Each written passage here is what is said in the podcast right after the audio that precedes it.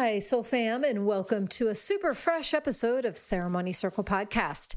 As always, I am your host and the author of the best selling Animal Power book and deck, Allison Charles Story. And today's voyage will take you on both a global and an otherworldly ride with the incredible Julie Piatt, aka Srimati. She is a mystic, mother, musician, artist, chef, author, and healer who has lived her life immersed in devotion and expansive creativity. She's a way shower of finding the divine in all life experiences, and Julie shares her wisdom from a multitude of life events that she's experienced as processes of alchemical transformation.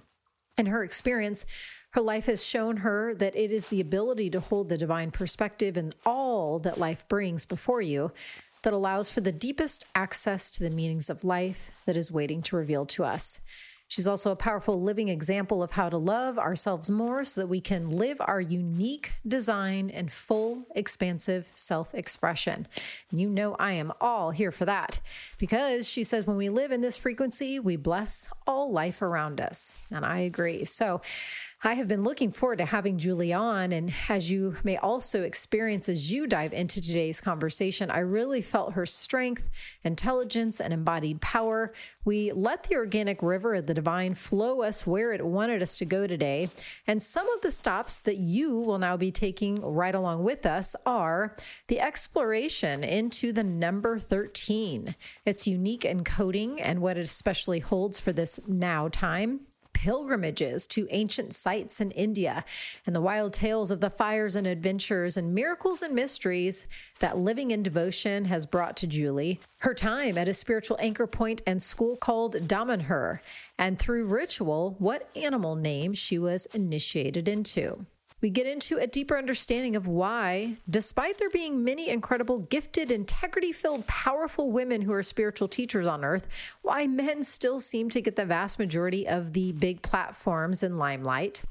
An honest look into a nine year full fire initiation that Julie and her now husband, Rich Roll, were on. And the teachings are on money, full trust, faith, living for the eternal, and so much more involved in all of that. We cover why Julie says neutral, loving compassion is the way. And she takes us through an incredible closing ceremony circle practice where she guides you to be able to experience in real time what the path of divine devotion is. And you're able to receive clear understanding of what your next most alive step is to take. This is one of my all time favorite Ceremony Circle episodes, fam. So I hope you enjoyed as much as I did. Welcome to Living for the Eternal and Mastering Alchemy with Julie Piatt.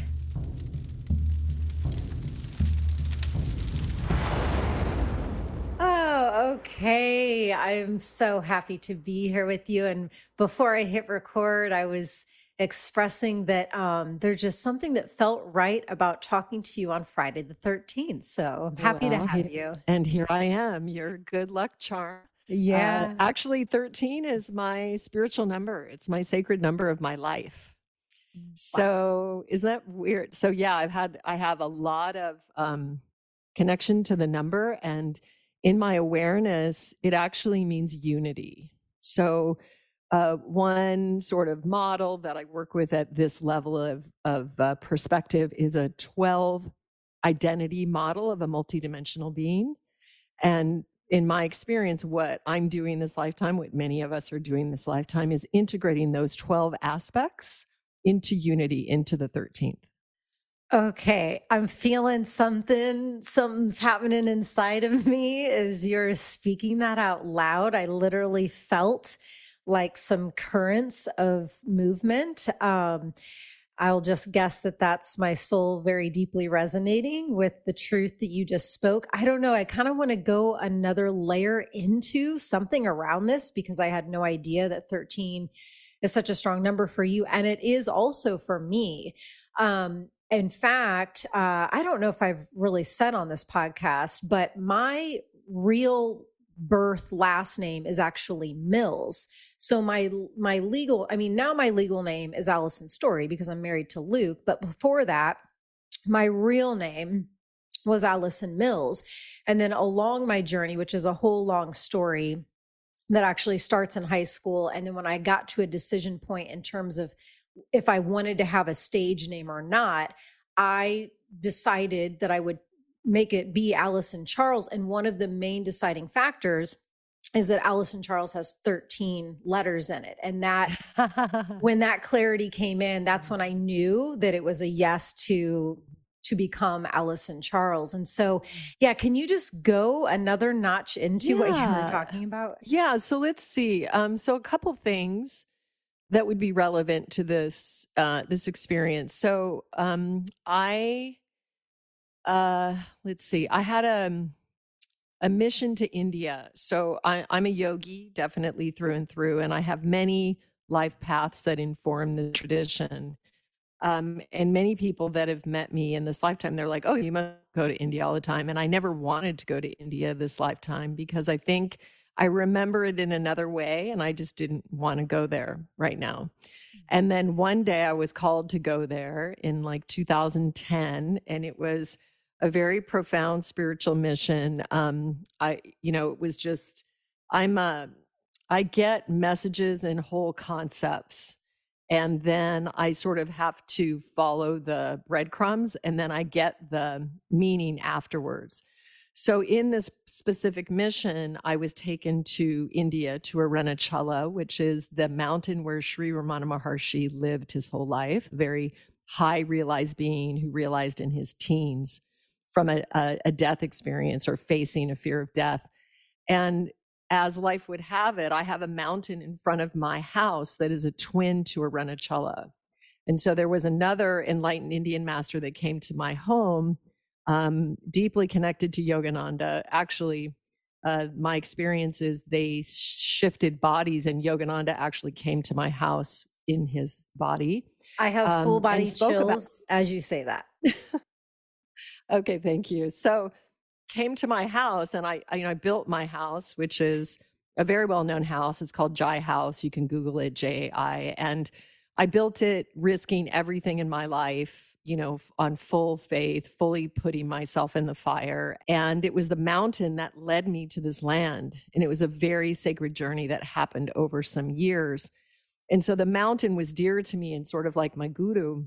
And when this Indian master came to my house, who had named me Ma Ananda Srimati, I heard from his disciples or his devotees that he fell into a trance on the way to my house and then woke up when he arrived and came in and sat down in front of 120 yogis and he started to talk about the mountain. And he talked about the mountain being connected to a Arunachala and how this was a sacred incubator and there were places where there were sacred incubator points on the planet that would fruit a sort of kind of consciousness. And I was just crying because it, the, the mountain had been so dear to me. So when I was called to go to India, and later I, I kept saying, I just felt Yogananda. I just felt Yogananda. Like, and I came on our roof. We had a flat roof, and we came up on the roof, and I told him I dedicated my home to Yogananda. And he just turned and looked at me and smiled. I didn't know that he had gone into a trance at that time and it hadn't been verified. But I wrote a song, it's on one of my albums. It's called Held So Sweetly, and it's about Yogananda. And I wrote it that night after after that event.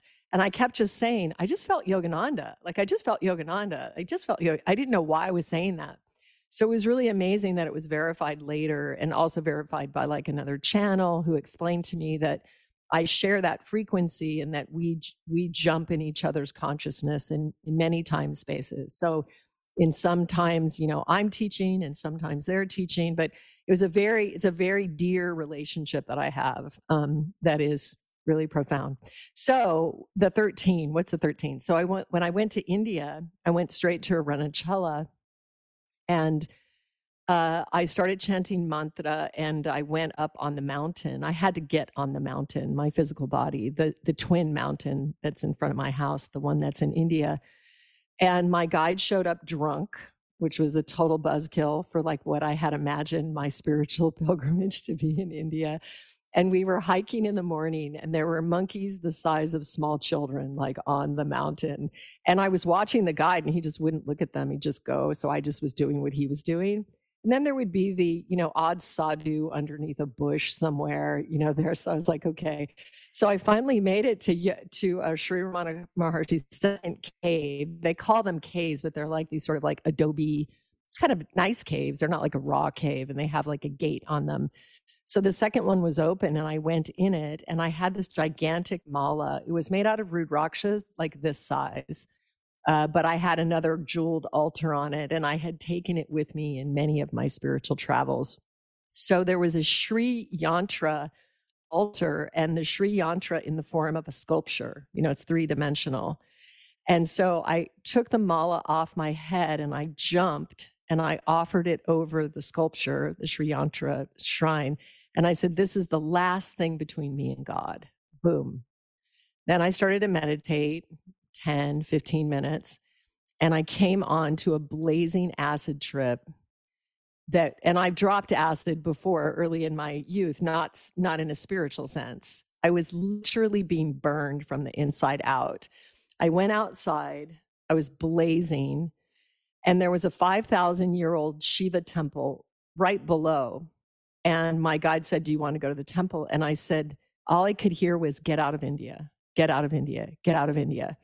And I said, No, take me back to the hotel. I spent the day on the computer completely out of my mind trying to find a flight.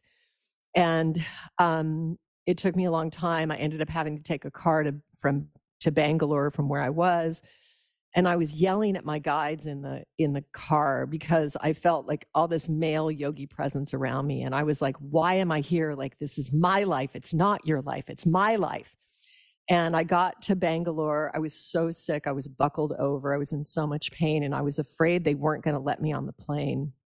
So i was trying to fake like i was okay and I got on the plane, and luckily, my friend's uh, father had given me a, a, sleeping pill, and I didn't want the sleeping pill, but he kept pushing it on me before I left. Like, take this, take this.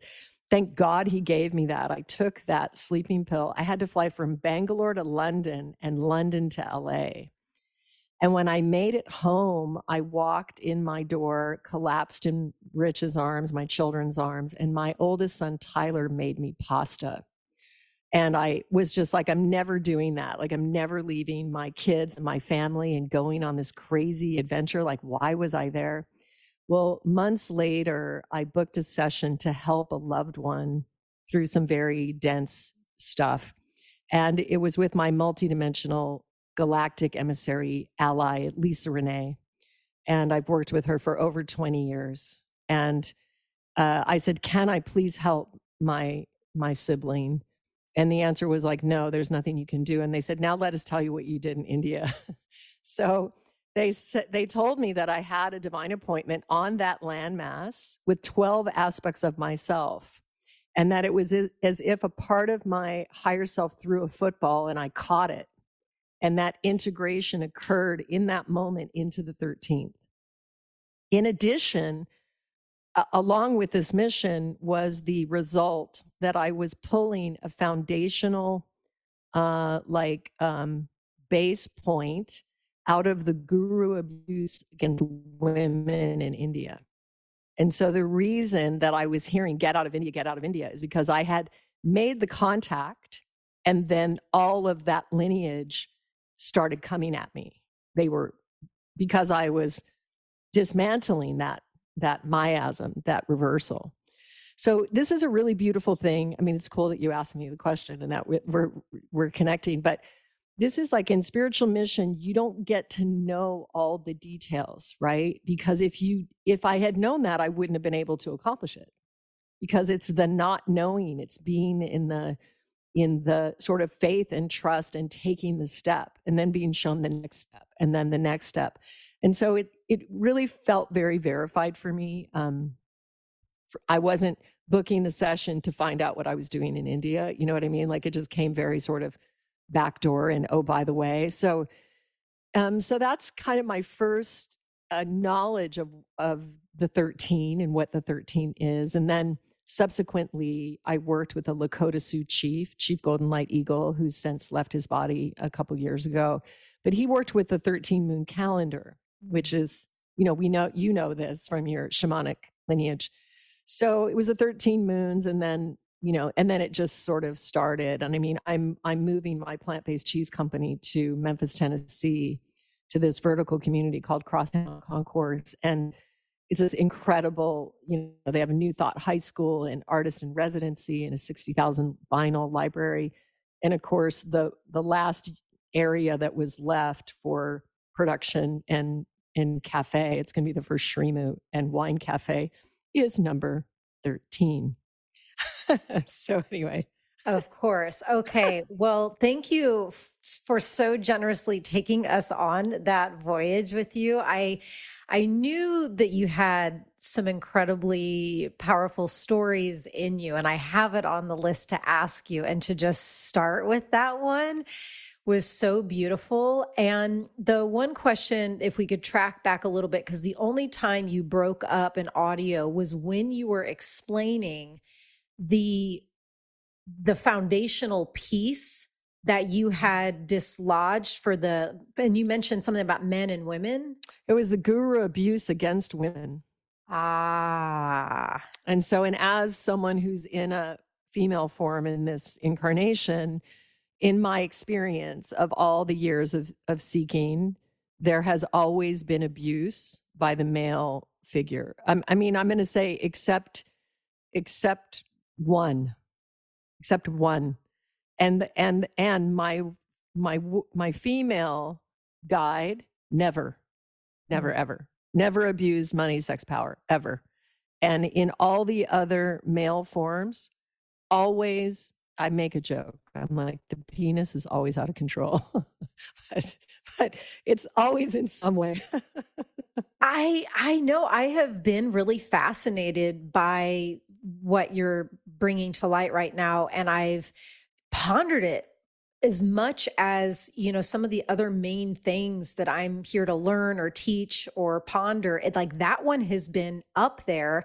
And i've you know talked to luke about it just to you know just to get other people's take or perspective mm-hmm. because i'm just so curious about that piece of male spiritual teachers and women spiritual teachers and why does it seem that throughout history eh, by far the, the majority of people that end up being fallen gurus or whatever we want to classify it as tend to be men um, and i'm not necessarily trying to go down this rabbit hole but it's just been one that's been at the forefront. I mean i've i've seen it a lot this lifetime and uh, I seem to know a lot of women spiritual teachers that um, really the, primary importance is uh, staying aligned in their integrity and really keeping things in check and, and really looking at all aspects at all times. And it's like, how is it and why is it that it seems, and maybe something's changing and, and maybe it's improving for the better, but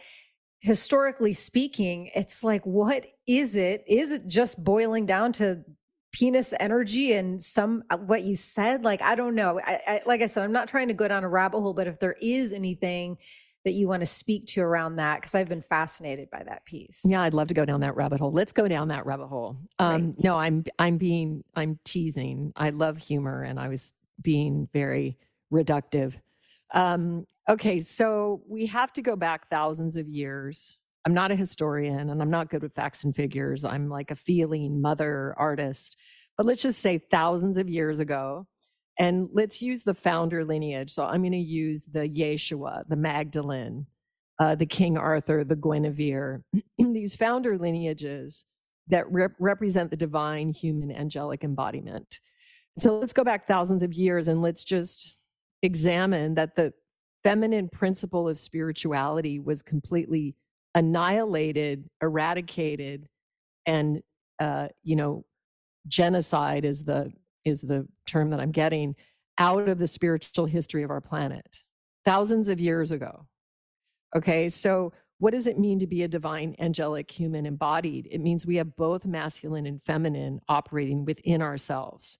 That is the the form. That is the species, so or the life form. So what they did is they they tried to kill off half of what that energy is. And so the world became patriarchally um, oriented. So they they infused they took little truths of religion, and there are truths, and they took them and they used them as a weapon. So we became the ones that were burned. We were burned at the stake for healing people with plants, for turning a baby, for you know just I mean, and it was funny because I had a I had an, a podcast with the Happy Pear, this these identical twins in Ireland that have a vegan empire, and they were like, and Julie, you would have been a witch. And I was like, no, no, no, you would have also been a witch. I was like, you would have been burned right alongside me. Um, so, but I mean, it's important that we look at this because look at what is behind me too and what is informing all that. And, you know, why are all the famous chefs men? Like, how did that happen? Like, why are all the gurus men? Why are all, why is it all men? Think, I'm so glad like, I'm not the oh only one uh, wondering this. Well, it's because it's by design. It's been set up. And then, you know, really, I mean, you guys listening, women that are in these relationships and even men, and I love men, by the way. Let me just say, I love men. Me too. And men are just waiting for the women to tell them what to do. They're wait. So at an existential level, the feminine is an is an eternal creator. She is creating for eternity. And the male, the masculine frequency is in ah, presence, emptiness, openness.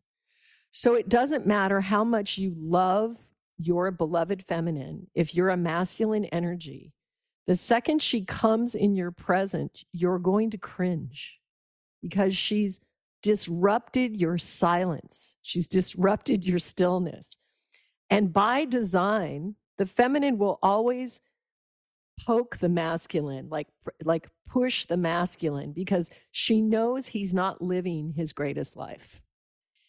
And and the masculine is just afraid that the feminine is going to interfere with his work at some level. Mm-hmm. these are these are like concepts that I actually heard from uh, a guy named David Deida, who came to my house and did a, a workshop. And I was not that keen on hosting him. I did it because a friend asked me to do it, and he was teaching on sexuality, which always gives me a, you know, little raised eyebrow because of all the shenanigans that I've experienced. And here, I've been married three times, given birth to, birth to four children. I'm like, what are you going to tell me about relationships? Well, he explained these two frequencies this way, and I was like, that was so profound. And later, years later, I found out that that actually knowledge came through his female partner that he never credited for that. Because I, I mean, and I mean, and you know, it was just so epic.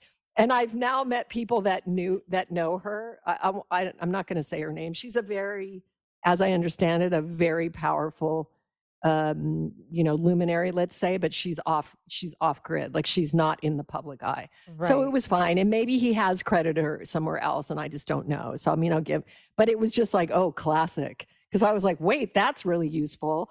And and you know, I've I've shared it a lot. So anyway, so getting back to this is what is behind Me Too. And no one is more happy than I am that Me Too came up for reclamation. Um, and and uh, you know, now going and attacking the masculine is not that's not the solution. The solution is the embodiment of both frequencies. We need to just agree that that's the play that was going on on the planet up until now. Right. And now it's a different age, it's a different eon. And we have to rewrite and rebuild these relationships together. But, you know, the, there is no more place for this martyrdom, uh, guru abuse, uh, you know, any of it. Uh, so it's an it's a very interesting time. It is. Wow, that was so beautiful and so intriguing. And it really resonated when you were explaining how the feminine creates uh, and emanates and, and lives for the eternal, uh, for eternity energy. And what's also really intriguing is for some reason with you, when I was tuning in this week um, for potential questions and themes to dive into with you, there just wasn't I wasn't being bombarded. It was more just like, just keep an open slate kind of vibe. And a few minutes before I came in to get on with you, I laid in front of my altar and I was doing some drumming and singing. And I just laid down on the reindeer uh, skin and uh, on the fur and, and asked if, you know, is there any thing that wants to come in to be sure to be asked. And I was so intrigued. The one thing that showed up which felt so random and also very personal. I put it down, but I was like, I don't know if I'll go there with her. Uh, I'm going to find it on the list because it wove in when you were just explaining all this. I, uh, the the thing was, let me find words for it. even though this is the first time you and I have connected in real time, I have, you know, followed your Instagram and been aware of you for a long time, and I've always sensed your groundedness, your embodiment, your wisdom and um, whether or not you call yourself a mystic or whatever the titles are that you use i, I feel that very potent in you and um, and yet I am also aware that your husband is Rich Roll and he's got this huge name and one of the biggest podcasts in the world. And he's just a very front facing, big name, big energy person on the planet. And so the the pondering and the question that came in as I was laying in front of my altar was has there been any sort of an intriguing curiosity or dance within you around? And you of course have a, a name for yourself. I'm not trying to discredit you in any way but i'm always just kind of fascinated because i can tell your essence and your divine power and how magnificent it is yet your partner who's a male is like you know, just this huge, huge name. And I see that a lot in some couple dynamics where the woman, I'm like, whoa, what a priestess, what a, what an embodied goddess. Yet her male partner is the one who has like the huge limelight or the huge stage or the huge platform. And so I just, maybe you, by the time you and Rich got together, you had already garnered a lot of this wisdom. And so maybe there wasn't any sort of curious dance, but has it ever bothered you or in any way that you are so divine and so powerful, yet he has that grand platform? Yeah, really good, really good point. And um, so I am a front person. I'm a I'm a one. I'm like to be the star, the front person, the performer, all of that. And what I would tell you is that I'm a multidimensional. So I'm working with lots of threads simultaneously. And I do so many things that in especially in the old life, people would have a really hard time with that. Like, well, how can you be a singer and how can you also be a chef and how can you also build homes and how can you write screenplays and how can you sculpt and how can you have four kids and how can you unschool and how can you write and how can you and how can you basically uh, mentor, coach, and love a husband into becoming his greatest being. Okay. So let's be clear I was never behind Rich, and I'm not behind Rich. And yes, it, it, in the beginning it wasn't challenging at all and I even had a moment because when I met Rich, I was the breadwinner. I was making the money. I built this house with my money. I was building this house when I met him. He was my boyfriend when I was already building it. Now, he influenced the house tremendously because we have this pool that runs through the middle of the house. And when we got the geology back, the architect was like, hey, you know, let's put this pool. And he was a swimmer. And, you know, we've been an amazing partnership. But what I would tell you is that through devotion, literally devotion, because we went through a nine year financial collapse together with four children and we were living in this house, unable to pay mortgage, property taxes, insurance. My utilities were being turned off. I had the cars repossessed. The cars were in my name because he didn't have the ability to even, you know, lease a car at the time. So we went through this whole thing where I was, we were dismantling some of the violence in the money system. Mm. And at the front of that is me it was my devotion. It was my vision. It was mine. I was the one that was catalyzing mm. this entire thing. Mm-hmm. And what I was shown through that is that devote uh, that I can count on my devotion. That my mm. devotion is all powerful because I held this vision I would tell Rich, you train first, you see to me and the kids second. And if a law job falls in your lap, you can do that. But that's it. And he was tortured. I mean, he was making no money. And it's like, you know, he, like, I had neighbors coming up to me telling me we're worried about you and you know he's really failed and blah blah blah and i was like no no no you don't understand like we're in a spiritual alchemy right now and so 9 years mm-hmm. Alyson like not a small amount of time yeah and why do you see it that way well because okay we're all part of this mission right of awakening people and um and the divine brought us together two very opposite people. We're not the same frequency. I I came into the other frequency to hold that polarity and to do the uh, winding up, you know, expanding. And what happened is through my devotion, my ceremony, my relentless, I call it extreme faith of guiding us, of guiding him, of staying with him, of saying i see you i believe in you you can you know this is this is real this is what's inside of you.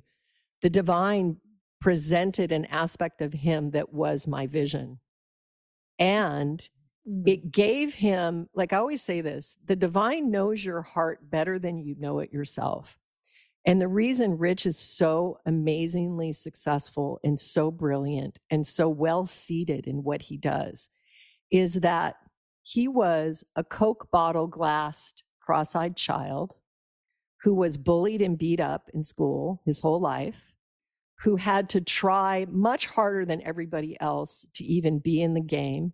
But he had this really strong genetic and strong will and determination. And he built that in swimming and became a competitive swimmer. And then, you know, but he chose to go to college at Stanford and be among the Olympians, even though he wouldn't have been the big fish. He wanted to be around mm-hmm. the big fish. Mm-hmm. And so he's a voyeur. Rich is highly sensitive. He can go to a room, into a room and he can not look at anyone and tell you what everyone's thing is, what everyone does. And so look at what Divine Mother did. She brought him into the podcast. He is masterfully created for that role mm-hmm. because he's a watcher, he's a voyeur. That's what that's what he does. And he's highly intellectual, asks amazing questions, and he's dedicated, like dedicated, dedicated, dedicated, dedicated. So we are, we talk now about what our lives look like now and what we went through. We were literally on the razor's edge saying we're either going to be completely annihilated and every decision we ever made was the wrong one. Right. Or we're going to realize all our dreams. right. Wow. And it's not lost on us. And we also understand that there is a divine mechanism at hand that orchestrated this entire union between me and him. Mm-hmm. So it's way beyond me and it's way beyond him. But I'm telling you, it is born out of devotion. And I am a mystic and I am a shaman and I am a luminary. And that's what I do. And so what I will tell you is I'm not done yet. Mm-hmm.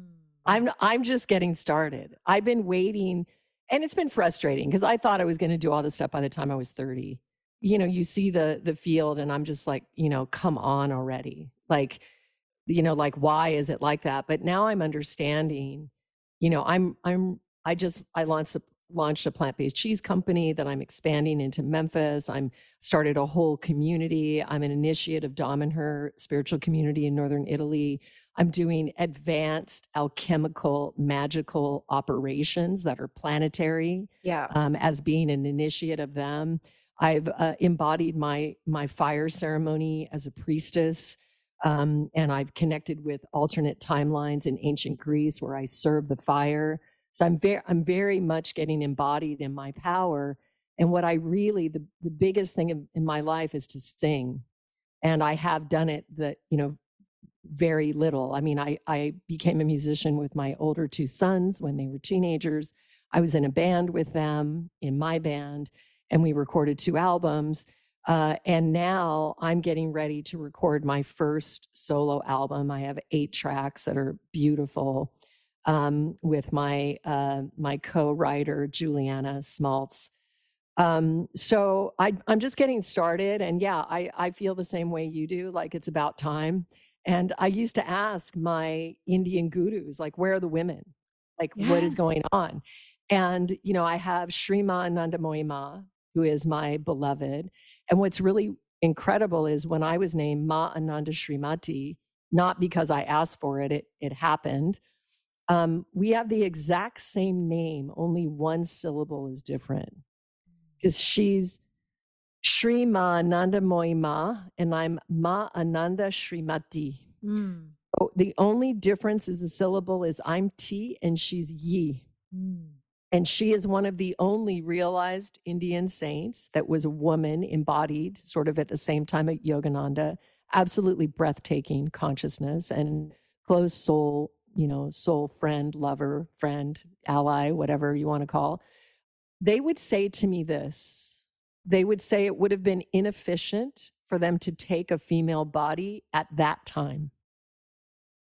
Okay, right. Um, but I'm not going to. Uh, and then you say, why the abuse? I would say the abuse is because when we take a human body, we, eh, her calls it the stain. When you come into this realm, you incarnate with this, with a, the, what they would call the stain. So whatever is the reversal, the miasm, no one in a human body is free of it.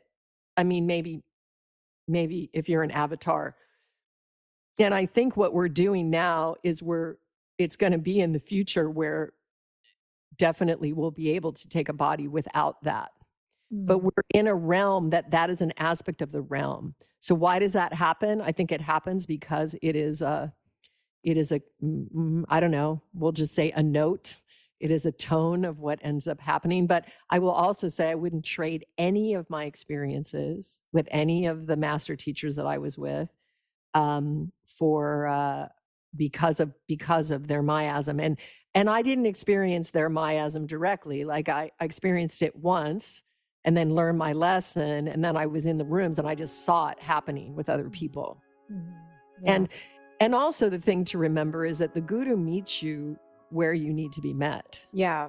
Yes. Yes. Right? Yeah. Exactly. Okay. This is so rich. I'm loving this so much Hey fam, popping in here super quick to remind you that my best selling Animal Power book and card deck are both available and out now. Animal Power book is 100 animals to energize your life and awaken your soul. It's a deluxe compendium of power animals. So anytime you dream of an animal or have an animal continuously crossing your path and you're wondering, why is this animal showing up so much for me? Just pop into my beautiful book that also has a gorgeous full page color illustration of each animal to learn its wisdom, teachings, and meanings so you can more deeply understand why that animal showed up in your life. An animal power deck is super fun to work with. You can pull a random card to see what animal has a message for you that day, or ask the deck a specific question to see what clarity might reveal. Both Animal Power book and deck are available everywhere books are sold. The book has been the number one new release in shamanism and many other categories. You can also get them from my website, and when you visit there, AlysonCharles.com backslash animal power. That's A L Y S O N, AlysonCharles.com backslash animal power. You'll also receive a free video drumming shamanic journey that I personally guide where you can meet your current power animal. I appreciate your support so much. And now back to today's show. I'm glad you brought up Damanhur, and I definitely want to go in there a little bit if you're open to sharing. Absolutely. A bit about the whale initiation. I saw something on your Instagram about that, and I was like, I want to know a little bit more about that. And we've covered Damanhur a little bit.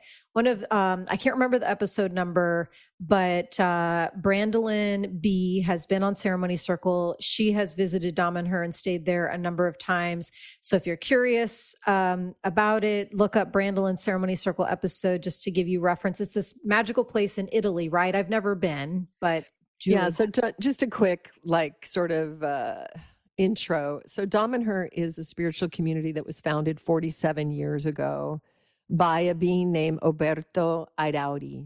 And Oberto um, is an individual that described himself as a being with memory. So when we come into this form, we have we're memory wiped. So we don't know who we are in other realms. We're it's a very uh, sort of small perspective of who we are. And so Oberto started his first uh, meditation school in Torino at the age of 22. And he could perform some siddhis at this time. Uh, he, well, as a child, I mean, he, he, he lived a magical childhood, and on, often people would have spontaneous healings in front of him. Like it was, he was truly like he wasn't, he was fully embodied in in a mm. very powerful form. Um, so anyway, he, part of his mission was to create an imprint of humans living in community together. And this was because it's very important that we demonstrate this because humans have not demonstrated this and tend to not like each other. And it's like, you know, we're all like fragmented. So he went to his city where he was born, which is in, you know, northern Italy at the foot of the Alps. And started this community and he knew that he was going to be they were going to be building some temples but in the earlier years he was looking for a specific they call them synchronic lines so they're energy lines. This planet has 9 vertical and 9 horizontal which is a lot for a planetary body because some planets only have 2 so the reason there's so many billions of life forms on this planet and the reason this planet is so rich and so sought after by also off planet forces and while the entire universe is watching us is because it's so rich in biodiversity. So, on these synchronic lines, um, they were able to map them through a technology that Falco brought that predated Atlantis. And they created this, it's a very uh, elaborate system. I mean, they're very developed in spiritual physics, in time travel, in, I mean, it's, it's a magical kingdom. If anybody's interested in this, one of the great things of the pandemic is that they have an online university now and you mm. can actually study with them and it's quite accessible. So, anyway, you could just say that um, after traveling the world in many sacred sites, he discovered that the optimal place to build the temples was in his hometown course, course. right? Classic. so, uh, you know, he was looking for a sign. A sign came, and um, he was like, okay, let's dig. The sign came, let's start digging. Well, that would turn into 50 people digging for some say 15 years, some say 19 years. They dug 24 hour shifts without missing. And there were more Damanhurians at that time, but they it was secret just for these 50 people. And they became artists masters of mosaic of stained glass windows, painting, sculptures as they went. Mm. So the first temple that they built was the Blue Temple, which let's just say it was, I don't know, 23 feet or something by 30 feet high. And they were like, Yay, we did it. And then he was like, Great, now let's dig a little here. So he had all the plans in his mind. Mm. They they were never on paper. And not only are they most beautiful offering of love and spirituality to planet Earth, um, they're on these ley lines that affect all the species on the planet. But in the walls, they have alchemical uh, functions. So fluids and metals and signs and sacred activations inside the walls. So it's like an amplifier, a battery, like a huge light.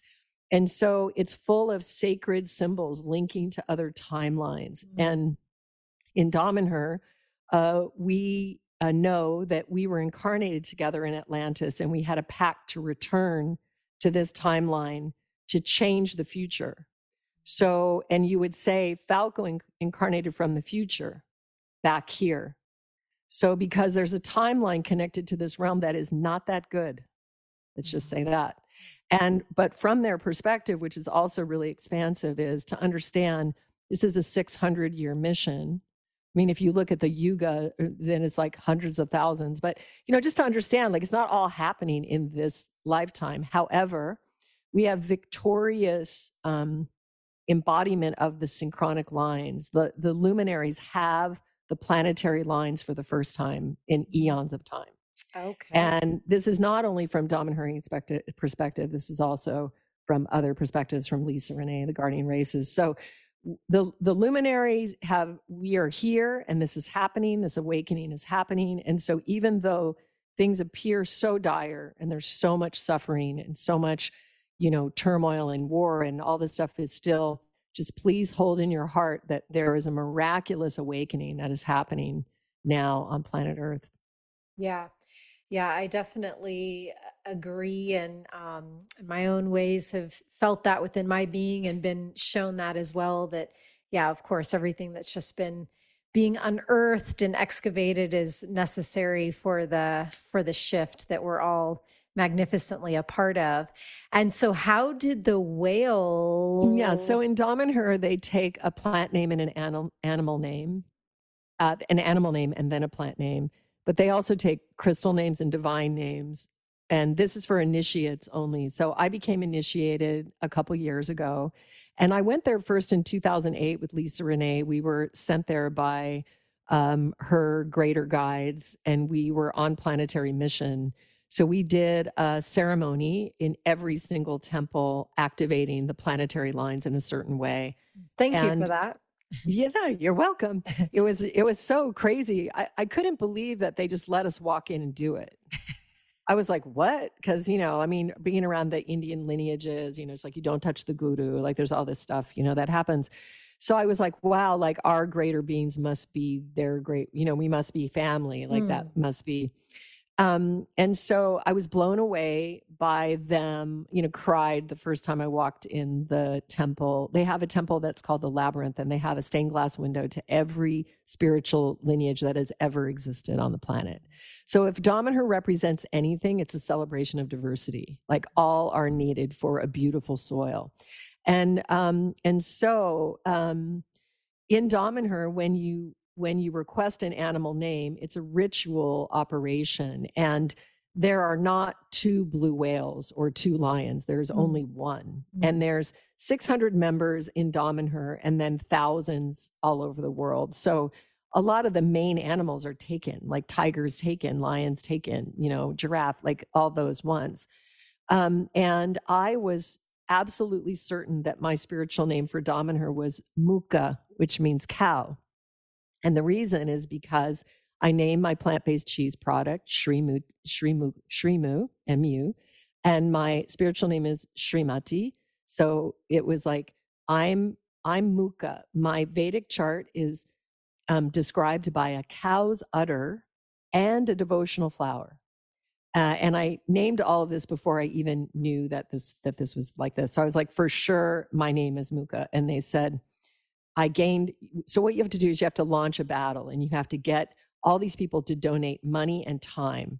So like let's say like Kangaroo will tell me, Julie, I'm going to donate eight hours of working in the temple for Muka for your name. And you have to gain like hundreds of support. So it's a community operation and that and and that's what makes it so potent mm-hmm. and so i gained all the donations and then the head Saji council denied me the name. And I was just like so annoyed. I was like, clearly you don't know anything. Clearly.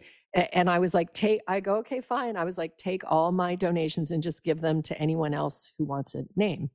And they called me and they were like, Julie, please be open to the synchronicity of another name. And I was like, well, there's not another name. Like, I already have so many spiritual names. I have names from, I have like 20 names. I don't need any more.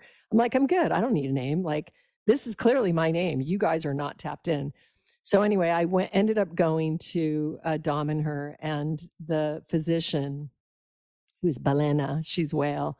She said, "You know, I was with you in the temples last night, Julie, and we were in the Parliament of the People's temples. The, the people, I think it's called Time of the Peoples. It's the newest one, and it's dedicated to the indigenous, which I want to speak about a little bit."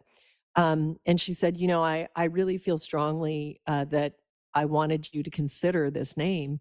And I said, What name? And she said, Well, it's Blue Whale. And she said, And it's available. And I said, Blue Whale is available? And she said, Yes. Would you please meditate on it? So I meditated on it and realized that I had all these shamanic experiences with a whale. Chief Golden will call me and say, I need to speak to a whale all the time. And then when I was going through my financial collapse, I was awakened in the middle of the night and taken into my pool, and I would swim like a whale and tone under the water, like making those squealing sounds and deeper sounds. And the whales were telling me that the money system is made up, that it's not a real thing. And that happened for about a two month period and then it ended. So, and I wrote a chapter in my book called Whales Calling. That's in my book's not published yet.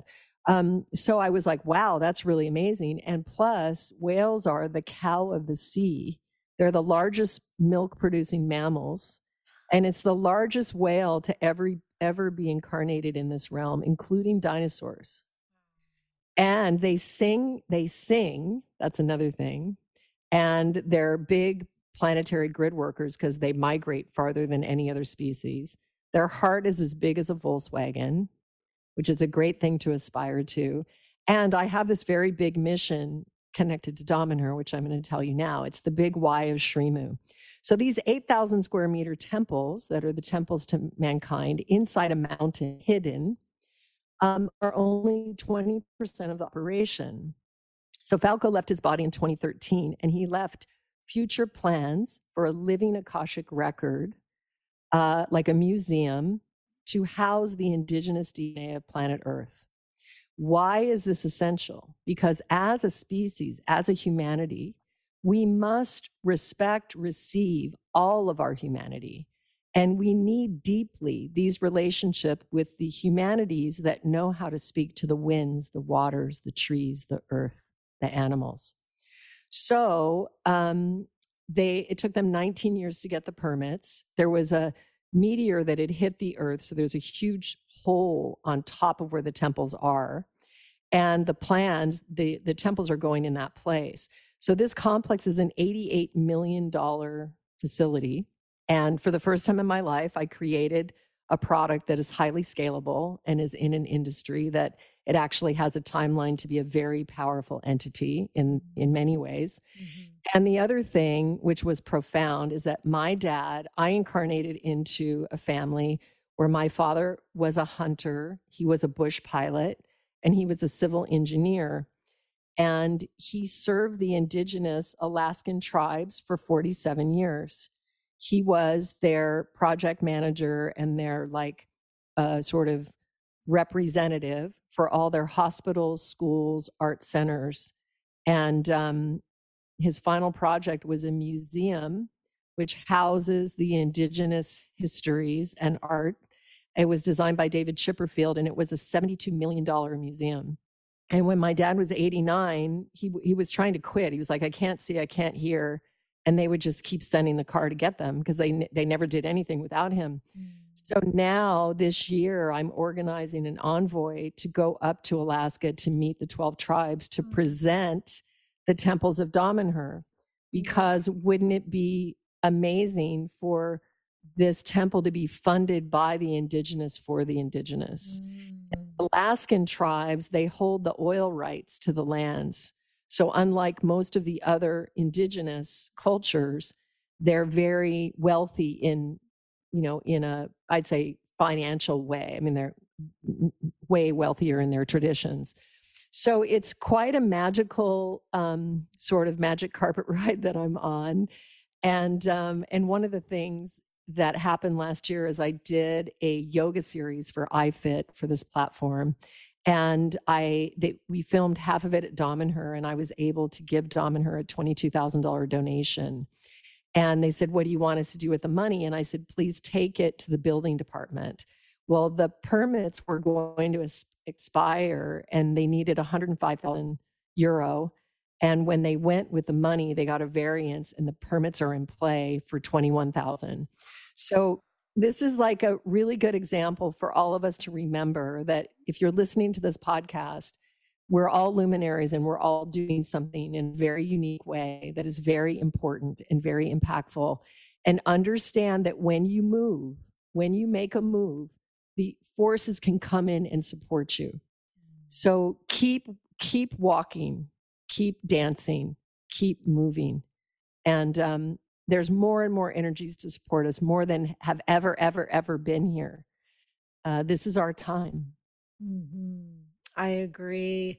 Oh my gosh. I just looked at the clock and I'm like, an hour has almost passed already. Like total time warp. Um, you know, of the few things I did have on paper, didn't I? Because then I'll maybe want to have you on another time down the down the line, just because one category that we don't have time to get into today that I really feel you have some sort of wisdom that would be helpful for me or, or the listeners or both is around like interpersonal relationships and getting into a place of unconditional love and just love in general and um, just your family dynamics and how as the mystic and shaman you are you have you know just been in that one portal uh, alone you know you all seem so artistic and creative and i as luke and i are hoping to um, create our own family i definitely wanted to you know get your take on a lot of those threads as well. So but clearly what wanted to come through and needed to come through did and um, such beautiful storytelling. Thank you. I could just feel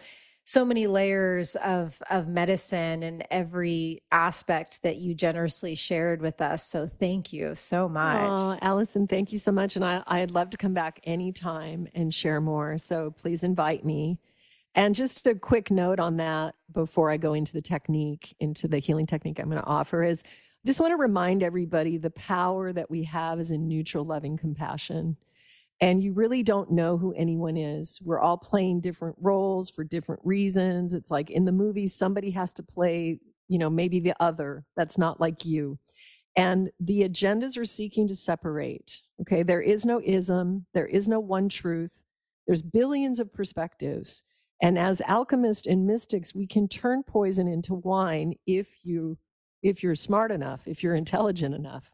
And so if you get caught in your emotion of blaming or taking some hard position on this is the absolute, you're just going to be shown that it's false. You know, and so what do we have? We have our love. Always find a way to connect. Just always, always, always find a way to connect. It doesn't mean you, you know, you don't have to mix with energies that are that are destructive. I'm not saying that and and you are your most important relationship and in my spiritual mentorship water tiger which i mentor people monthly um, I, I share techniques on how to do this but neutral loving compassion is the way mm. and uh, there's a billion different perspectives and uh, it's just you know and what do you want to make out of yours mm. so yeah neutral loving compassion is the way. Typing that down in all caps. I will add that into the notes for sure and notes for myself too. Um, yeah, I'm not going to let my brain open anymore because I already wanted to go down another trail. And another thing, just to touch on, and then we'll we'll do your technique is, um, I know you offer trips to Egypt and a lot of retreats, and that was another thing um, that I wanted to get into, but at least want to let people be aware of mm. because that really spoke to me. Egypt has been calling me for eons. Been trying to get Luke on board with that mission because I got a vision that he's there with me and I know that you take uh, groups there. So I just feel like that would probably speak to the ceremony circle community so they can go on your website and explore those trips as well. Yeah, thank you. So they're really I'm removing the the name retreat from any missions that I do from now on because right. they're all spiritual pilgrimage and mm. very multidimensional and profound and you know and it doesn't have to be like we all play a part. So if you end up on the trip you have a genetic that's vital to the mission. So it's it's it's a lot of fun, a lot of luxury, a lot of beauty, and a lot of deep, deep, deep spiritual odyssey stuff. So yeah, mm-hmm. thanks. Thank yeah, you for that. Of course. Yeah, and actually just to let you so on tap for this year is Plant Power Italia in Italy with Rich, the Arctic Circle Spiritual Mission, Reset Telluride Spiritual Mission, Gargano, Italy Spiritual Mission, and Egypt Spiritual Mission. So all of those are are on tap. And I'll have them up in the coming in a month probably. All right, my dear. So should we settle in? So if you're listening, if you can if you're not driving, if you're driving just, you know, you can do it later, but anyway, let's just drop in so everyone just find themselves um bringing their present awareness into this moment. And so you want to allow your eyes to close and let's just uh, enter into our heart space, the sacred altar where all of your treasures are waiting for your own rediscovery. Let's enter into that portal. It's the place where you first feel, it's that inkling when you see your lover, your child, a puppy, a sunset. You know where it is. Let's enter in. And so finding yourself here in this space, allow your body to relax, allow your belly to relax, and allow yourself to be fully present, fully embodied in this time space. And knowing that it's okay to be in the not knowing, and that in the not knowing, you can activate and embody the curiosity of a child, the awe and wonder of a mystic, the deep meaning of a warrior. And just know that even if things seem unclear, you will be given your next step. And that's all that's required is just the next event where you feel the most energy speaking to you. So, what lights you up? What excites you? It could be anything. It could be dancing by yourself. It could be reaching out to someone. Feel in your body temple and feel what is that thing? What is that next thing? And then again, drop the seeking of the outcome. What's going to happen? It's going to happen to me. It's going to happen to the world. What's going to happen? Just stay in this present moment, knowing that you are reborn in each breath and that we are rewriting this history together, this her story together in these moments.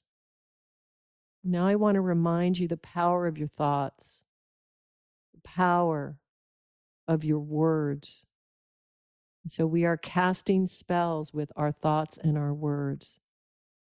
And we know this, but even more amplified now.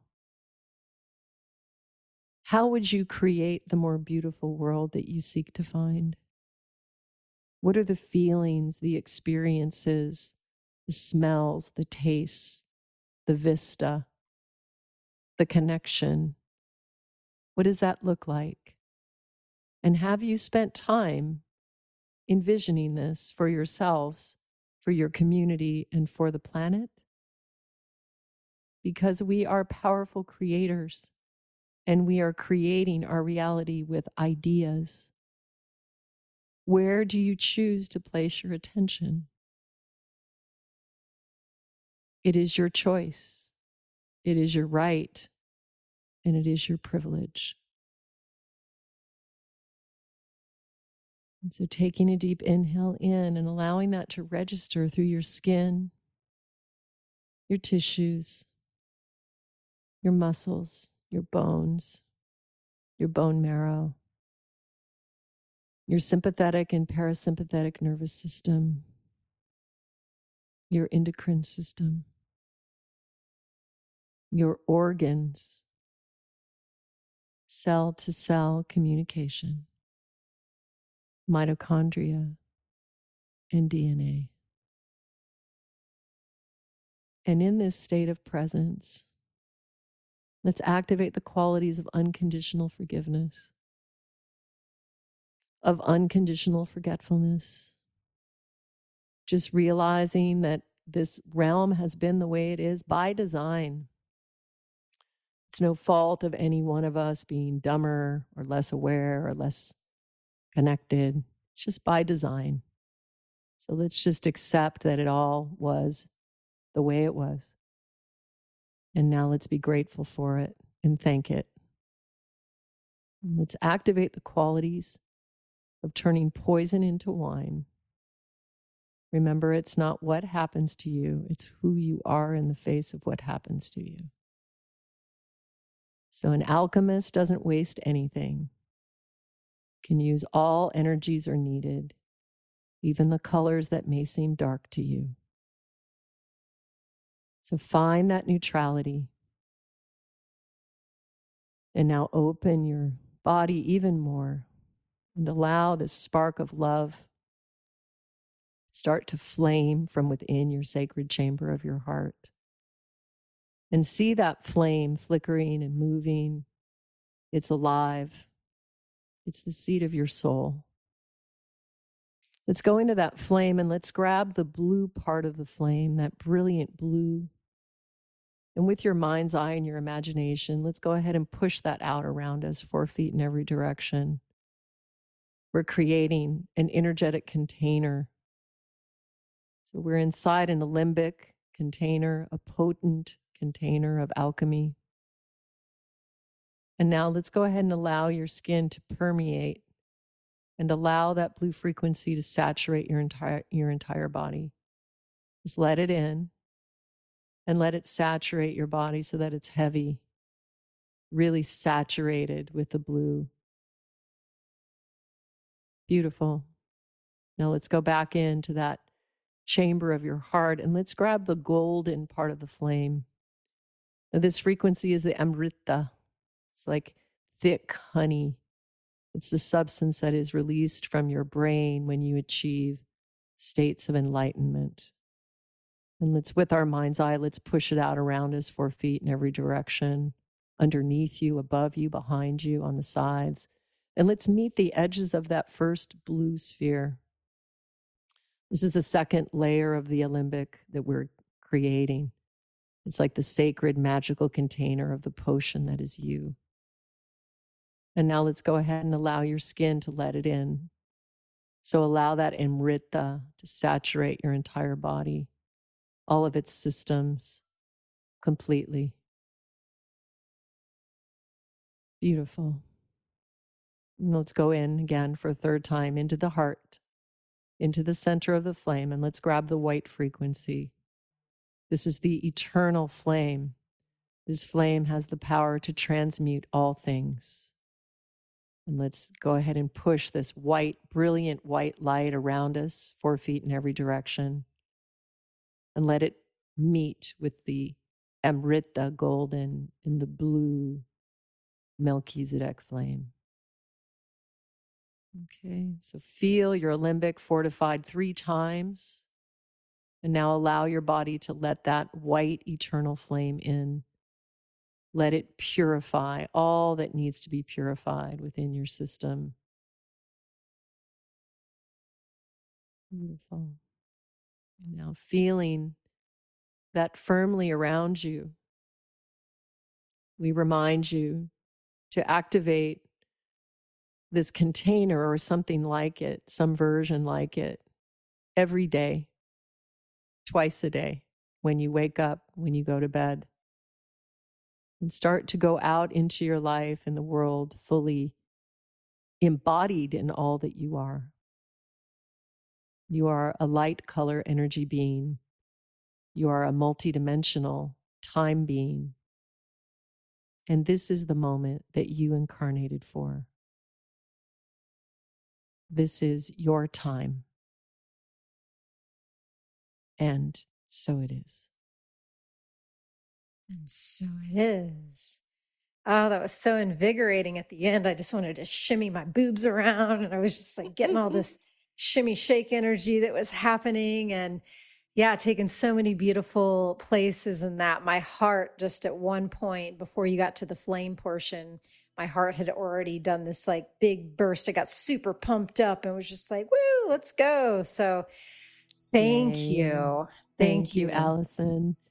So beautiful to see you and congratulations. It's so lovely to see you and Luke building your life together and you truly living examples of being embodied in your spiritual truth and you know doing amazing things. So I'm always sending you guys so much love.